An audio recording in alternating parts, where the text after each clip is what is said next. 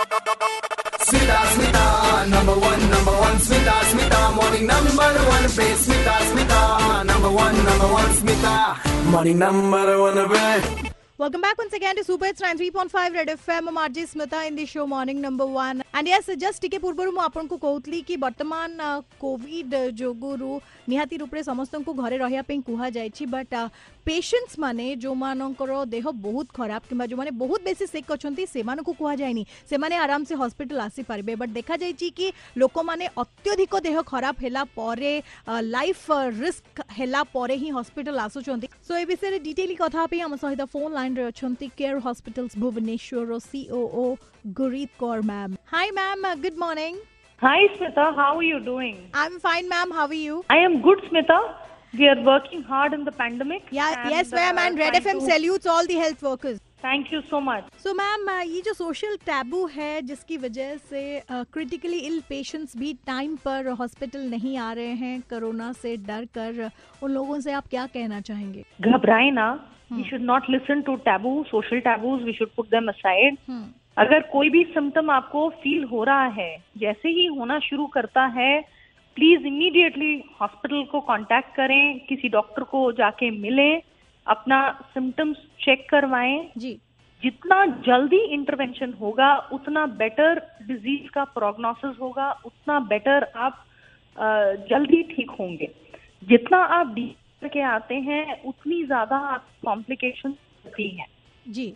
And जब complications बढ़ती हैं तो ऑब्वियसली फैमिली को emotional hurt trauma as well as financial trauma दोनों जाना पड़ता है। It is better so it is better that जितना जल्दी हम हॉस्पिटल में पहुँचे और अपनी ट्रीटमेंट शुरू कराएँ।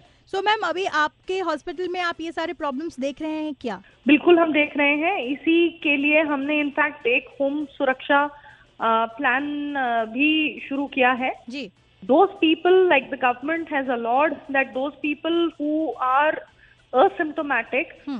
or have flu symptoms and uh, they are very very mild they can be treated at home Hmm. so we have a home suraksha plan in fact there have been two such cases where immediate because of the regular monitoring by a doctor they were able to immediate pick up symptoms and bring the hospital uh, the patient to the hospital Hmm. as against uh, uh, you know if the patient wasn't being monitored regularly by um, any doctor the patient would have then come back in a much more complicated state Absolutely. so uh, it helps the doctors and the healthcare workers to help the better Right.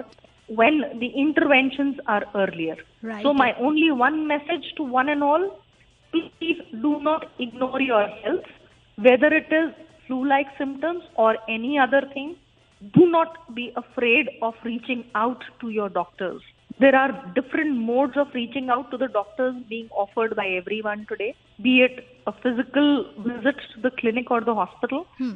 be it a digital outreach Right. a video consultation to the doctor or the hospital reach out look after yourself it is a time to safeguard our health with utmost care Absolutely. Thank you so very much, ma'am, for talking to us and making us uh, understand uh, how important this is for all the critically ill patients to reach out to hospital and doctors as soon as possible so that उनके life को ज़्यादा risk ना हो doctors को भी ज़्यादा मुश्किल ना हो उनके लाइफ को सेव करने के लिए thank you smita So yes social taboos को दिमाग से हटाइए और अगर आप पेशेंट है या आपके घर में कोई पेशेंट है तो उनको टाइम पर हॉस्पिटल या डॉक्टर्स के पास पहुंचाइए। 93.5 रेड एफएम पर जाते रहो।